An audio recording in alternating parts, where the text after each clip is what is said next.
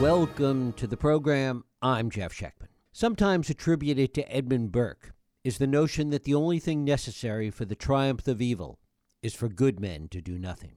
In spite of the supposed transparency of the internet age, more and more we live in an age of complicity. This past month, we saw it with the trove of documents and stories that came to light about Uber. Tim Miller's recent book about Trump's enablers shows how it happened repeatedly in the White House, just as several authors and journalists showed us how it happened on Wall Street in the lead up to the 2008 financial crisis. And for over 20 years, the complicity around the actions of Harvey Weinstein seemed airtight. What is it about Wall Street and Washington and Hollywood that encourages and even condones such complicity to bad behavior? We're going to talk about that today as I'm joined by longtime media journalist Ken Auletta, who tells the 30,000 foot story of Harvey Weinstein, his rise and fall, in part through the lens of his enablers and his victims. Ken Auletta inaugurated the Annals of Communications column and profiles in The New Yorker. He's the author of 12 previous books, including Three Blind Mice, Greed and Glory on Wall Street. And it is my pleasure to welcome Ken Auletta back to this program to talk about his newest work, Hollywood Ending Harvey Weinstein and the Culture of Silence. Ken Auletta, thanks so much for joining us. Thanks for having me, Jeff. Well, it's great to have you here. You've been studying Weinstein for over 20 years now. You wrote this famous profile about him in, in the New Yorker all those many years ago. What is it about Weinstein that it, that is fascinating enough to keep your interest and the public interest in him going for so long? Well, after he was exposed in, in, in the fall of 2017, um, and and we learned through the brilliant reporting of the two Times reporters and Ronan Farrow at the New Yorker of, of his beastly behavior. Uh, questions that still linger in my mind. For instance, what made Harvey Weinstein the monster he became? For instance, how did uh, he had enormous power? How did he use that power and abuse that power? Also, how how come he got away for four, more than four decades with this behavior? And people who knew he was cheating on his wife and who should have known he was doing more than that, he was abusing women, how come they kept silent? What enabled this? And and the other thing that really intrigued me was the relationship between Harvey and his younger brother Bob. They were business partners, best friends, and in the end, uh, Harvey sucker punched his brother, broke his nose, and in the end, his brother, in the fall of 2017, supplied the critical vote to fire Harvey Weinstein from the Weinstein Company. Talk a little bit about Weinstein's early years, and, and when you look at his his upbringing and, and, and what he did as a kid. I mean, if anything, he was a nerd. They weren't really early signs of any of this kind of sociopathic behavior. Absolutely. I mean, I, I spent time delving into his his youth in Queens, and and then when he attended the University of Buffalo after that, and talking to his friends, people who grew up with him, I found no evidence that that Harvey was abusing women through junior high school, high school, and even the first three years at the University of Buffalo. He only began to abuse women when he had power, and he gained power as a rock promoter in Buffalo when he dropped out of the university there. And for the next 10 years, he ran a company called Harvey and Corky Presents. They got Sinatra up there, they got the Rolling Stones, Billy Joel. They were very successful. And only then, after he had power, did power become a kind of an aphrodisiac and he began to abuse women. And the first woman that I could find that he raped was one of his assistants at Harvey and Corky Presents, Hope D'Amour. And um, you, you see also in his childhood, some evidence as to why he was yelling all the time and angry. His mother Miriam was was a very powerful woman. She ruled that household, but she yelled all the time. In fact, she yelled so much that the friends who played poker with Harvey every weekend at a different house refused to play poker at the Weinstein house because Miriam was always yelling, "Harvey, you're too fat. Harvey, stop doing that. Harvey, this, Harvey, that," and they were embarrassed by it and and Harvey at one point called her Mama Portnoy after Portnoy's complaint. But in any case, the yelling that was common in Harvey's office in later years at Miramax and the Weinstein Company was was a direct extension of the kind of yelling that he thought was normal that Miriam Weinstein did in the house. But that doesn't explain uh, his, his, sexual behavior. And I think so, being a sociopath is a closer explanation to why. Was there a moment, was there some woman anywhere in his youth that that turned him down or did something that was some kind of a turning point for his life? I could find none. No, uh, I mean he did have a girlfriend in Buffalo for a period of time, and and she broke up with him. But I, I can't find any evidence that it was it was some momentous event in his life and and a life changing experience. Talk about that relationship with his mother. Well, his mother, you know, was he would always all through. She loved the fact that the movie company Miramax was named after her and her husband Max, and would often go sit in movies just to watch the ending and, and kind of glow at, at the movie being named, the movie company being named after her. But she, Harvey would, would treat her with great respect, as would the brother Bob, and would bring her, you know, to screenings. And she was, in the early days, she would come to the office and bring cookies and arugula for the staff. And, and many people thought of her as a kindly grandmother almost. Uh, but sometimes people would see the the tough side of Miriam that that Harvey and his brother experienced as kids. I once asked Bob, who who cooperated extensively for for this book. I said, Bob, what do you see of your father in Harvey? And he looked at me, and without hesitation, he said, I don't see my father in Harvey. I see my mother in Harvey. She was a dominant person in that household. The father was a diamond cutter. He would come, often come home late. Miriam would have dinner with the two boys.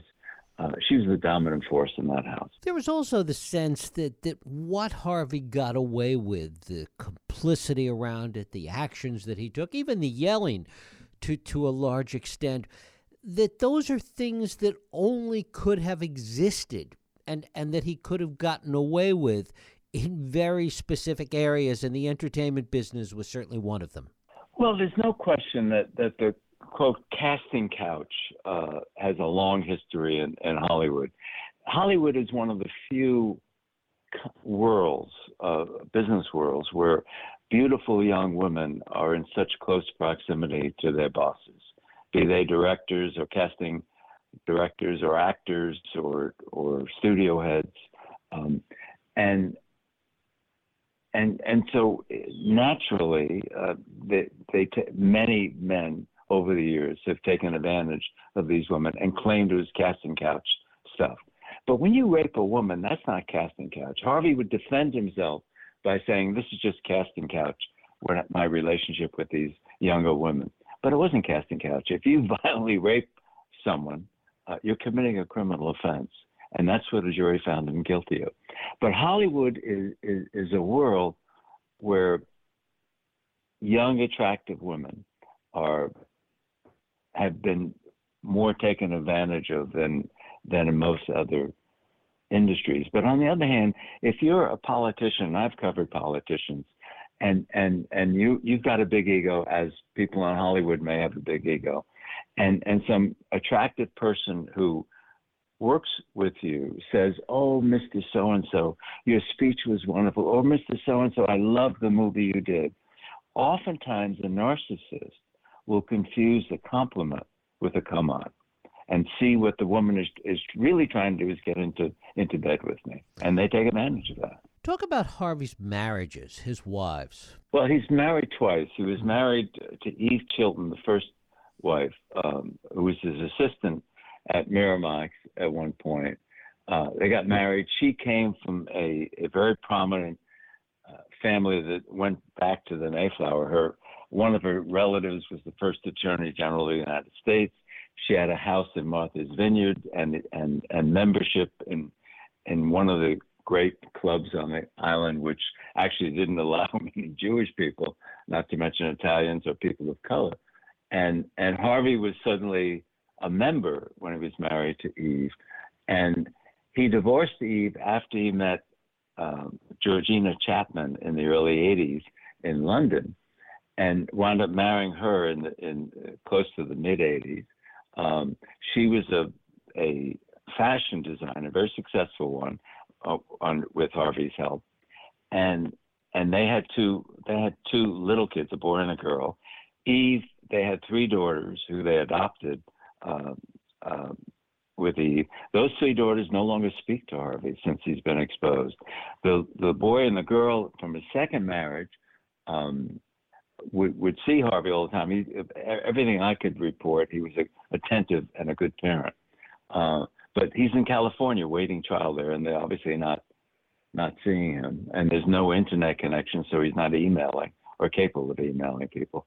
So the the women, both wives, refused to talk to me, and I found out because they each signed with Harvey a non-disclosure agreement, agreeing never to talk about the other. But I talked to their friends to describe their attitude and their shock, they say, at, at his behavior. They're claiming they didn't know it. Talk about that complicity because there are so many people that have said over the years, even going back to your original story at, at the New Yorker, that they didn't really know or they were surprised or, or what have you.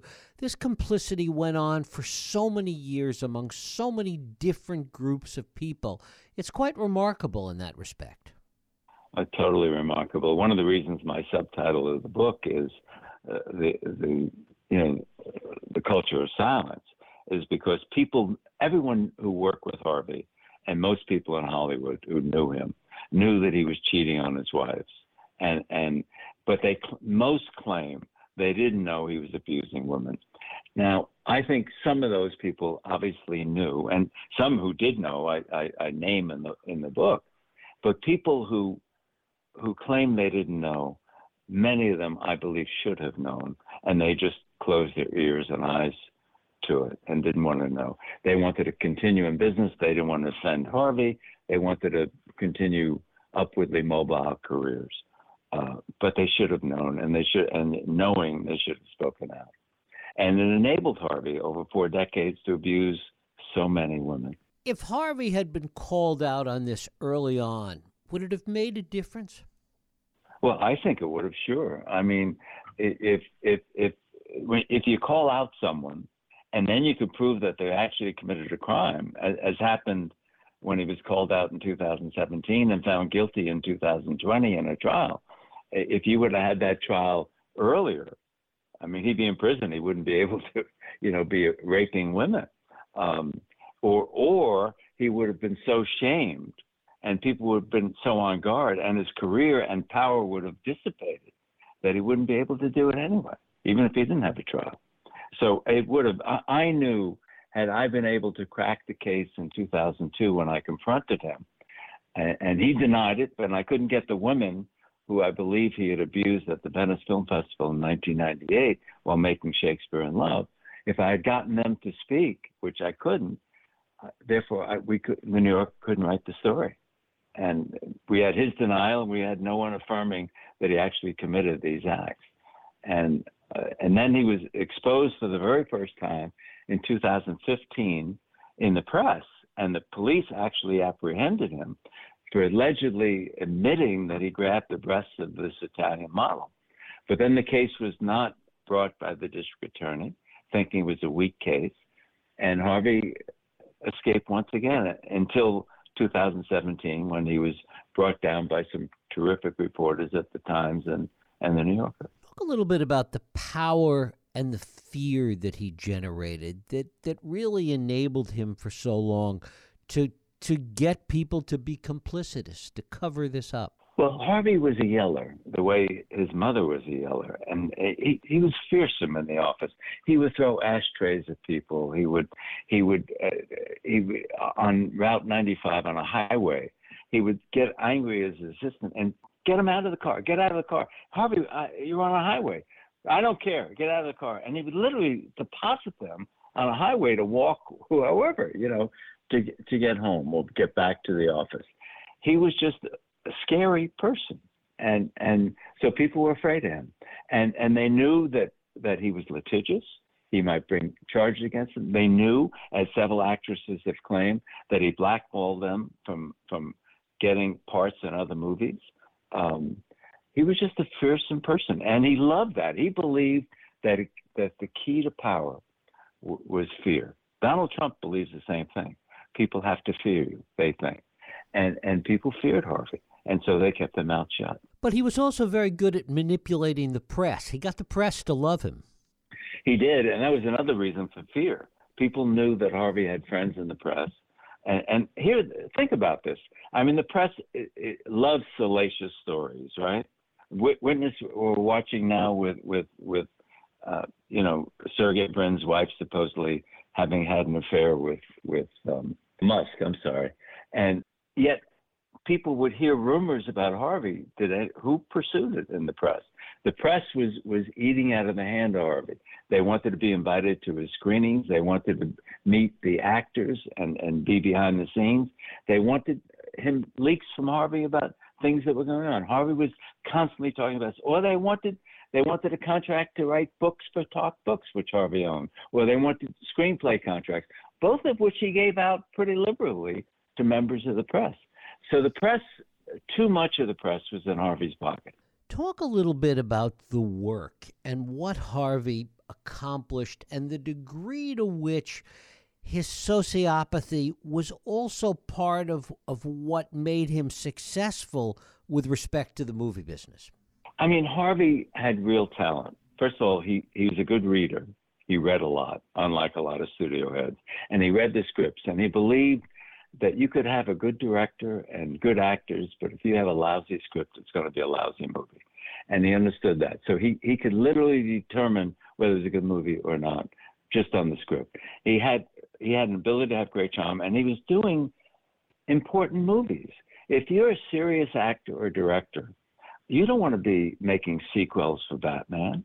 It, it may be lucrative, but you want to win an Academy Award, and to win an Academy Award, you want to be in a in a good movie. And Miramax was making good and many good movies, and and so it, they gravitated to want to work with Harvey. It was just a natural.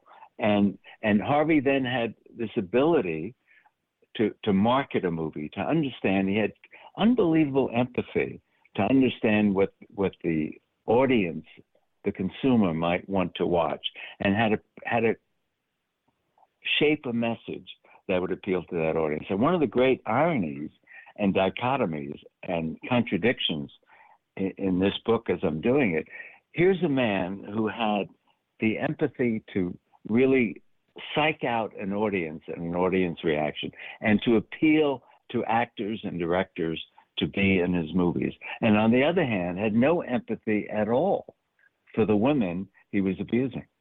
If you watched him in the trial, as the women were describing the, the hard things he did to them, sometimes he would fall asleep. He had zero empathy for them. And so that's uh, an amazing contradiction that that I try to explore in the book. I don't have a good answer for it.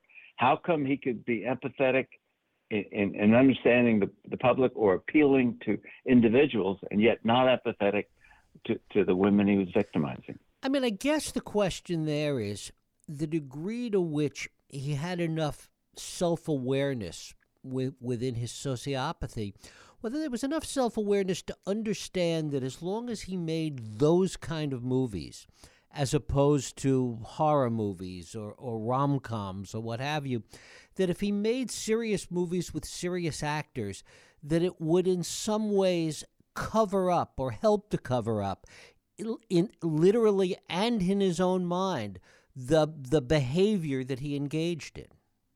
I actually don't think that thought ran through his mind. The question, uh, when Harvey and I had email exchanges when he was in prison, I asked him one of the questions I asked him, which he did not answer, w- which gets the heart of what you're saying and, and, and my response to it.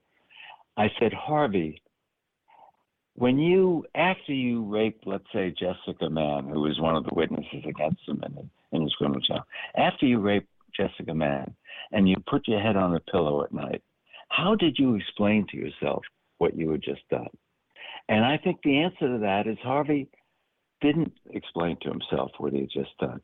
Harvey had, has no guilt, like a sociopath. A sociopath has no guilt, no empathy, and, and is a narcissist. Those are the three definitions of, of, of, of a sociopath. Harvey thinks of himself as a victim, not a villain. He thinks of himself as having had a consensual affair, that Jessica Mann wanted to sleep with him. And and and even if she had some resistance, she wanted something from me, a role in Hollywood, and I wanted something from her, sex. It was a fair trade. It was it was a, it was the casting couch casting couch on steroids. It was on steroids because one of the things about Harvey is that he was not an attractive guy. It's not like he came on with good looks and charm. But, you know, his power made him think he did have better looks and, and more charm. I mean, he would, when he came to, uh, when he when he went to another city, let's say London or Rome or or L.A., he would often he would stay in a hotel suite and his assistant would work there. He would go out to dinner, and then he'd come back. And as soon as he came back, he would often shed all of his clothes. And Zelda Perkins, who was his assistant in London, the first time he did this, she said, Harvey, what are you doing? Why are you taking off your clothes? He said, Oh, come on, Zelda, it's hot in here. I want to be comfortable. What do you? What, what's? Uh, this is normal. He would try to normalize his aberrant behavior, and so he'd parade around the the hotel suite as if he had a glorious uh, you know, body. and of course, he was he had a blubbery body. Talk a little bit about Harvey's reactions when he realized he was going to be outed, when when things started to fall apart. How did he respond?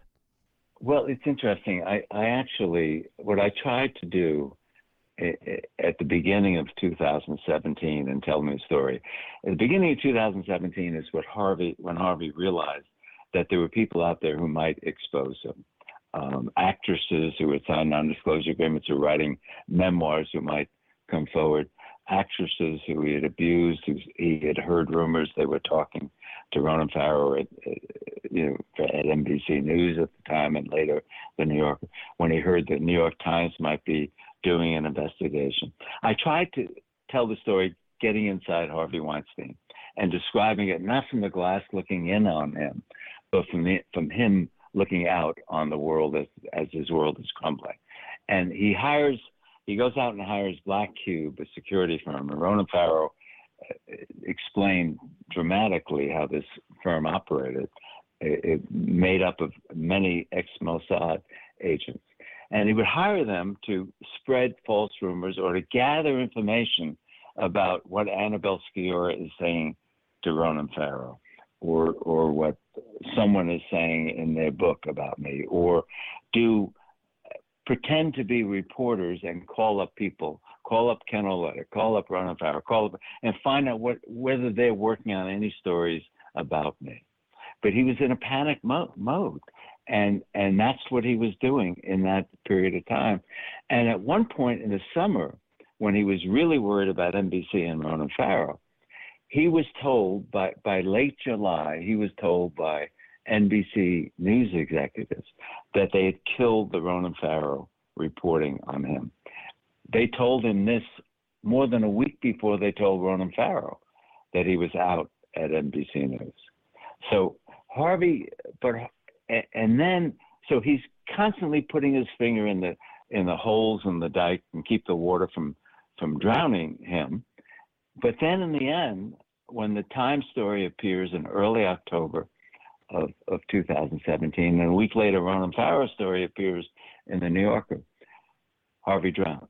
And, and at that point, the board fired him with the vote of his brother Bob being the critical vote to fire him, and Harvey's career was over.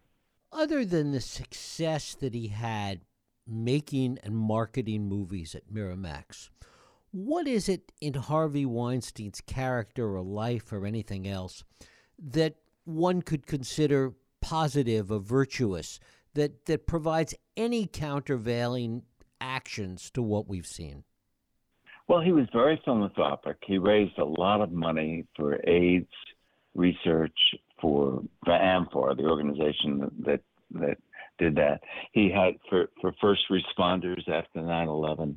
Um, Harvey was a, gave money. He was he was very philanthropic, and and and a b he he produced and distributed an amazing array of movies, movies that may not have gotten to the big screen without his support. Um, So, and you know, I mean, those are, are virtuous. I mean, it, it's not. I would not dismiss them. Um, now, he used them to, you know, to aggrandize his power, and and to later to abuse his power. But Harvey, Harvey is not just a monster. Harvey Weinstein is, is like most of us, has complications and and has sides that, that are more attractive than others. But on balance, if you read my book, you're going to say he's a monster, but hopefully you'll also say, God, he also is talented.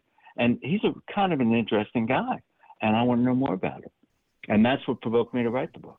What do we learn about Hollywood in general from this story? You learn that, that there's, as, as there is in politics, with if you watch the Republican Party, uh, denying that Donald Trump, uh, you know, uh, lost the election when Trump is spreading that big lie. And in Harvey's case, you know, the, the Hollywood community uh, sucking it up, keeping their mouth shut, and allowing a Harvey Weinstein to do monstrous things. By the way, not just to women, uh, abusing them sexually, but he was abusing people as I did, as I described in my 2000 New Yorker profile of him. He was abusing people in Hollywood regularly and getting away with it, and abusing people who work for him, throwing ashtrays at them, calling them dopes, uh, and humiliating them.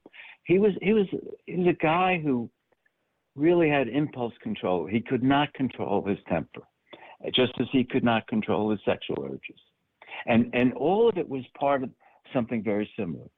Harvey was about conquest. He wanted to conquer people, people who worked for him, women who who sought his favor. I mean, he's a classic case, I suppose, of, of no one being as bad as the worst thing they've done or as or as good as the best thing. right. Yeah, I, I think uh, you're absolutely right. And and finally, after all this time that you've spent looking at Harvey Weinstein, what surprised you the most of, of all of the things that you learned about him? I the mother surprised me. Miriam's power over him and and and her the influence she had on him and his behavior. I don't mean his sexual behavior. I have no I, I wouldn't link her I have no reason to link her to his sexual misbehavior. But I have reason to link her to the way he treated people, yelling at them, uh, abusing them. She was, you know, she she had charm as he sometimes had charm, and she had power as he had power, um, and she had friends, and she could be generous, bring cookies and arugula to the office for the staff in the early days of Miramax. But she was a fearsome sight, and I once asked Bob Weinstein. I said, Bob, what do you see of your father in Harvey and your brother? And he said, I don't see my father. I see my mother in Harvey and I, that was very revealing. And so I was surprised to learn more about Miriam. I was also surprised to learn that Harvey was not did not abuse women when he was younger, and and he really didn't start abusing women until he had power, in, in the in, in the music promotion business and then in Hollywood. Ken Auletta, the book is Hollywood Ending: Harvey Weinstein and the Culture of Silence. Ken, always a pleasure. I thank you so much for being with us. Thank you, Jeff. Enjoyed it. Thank you.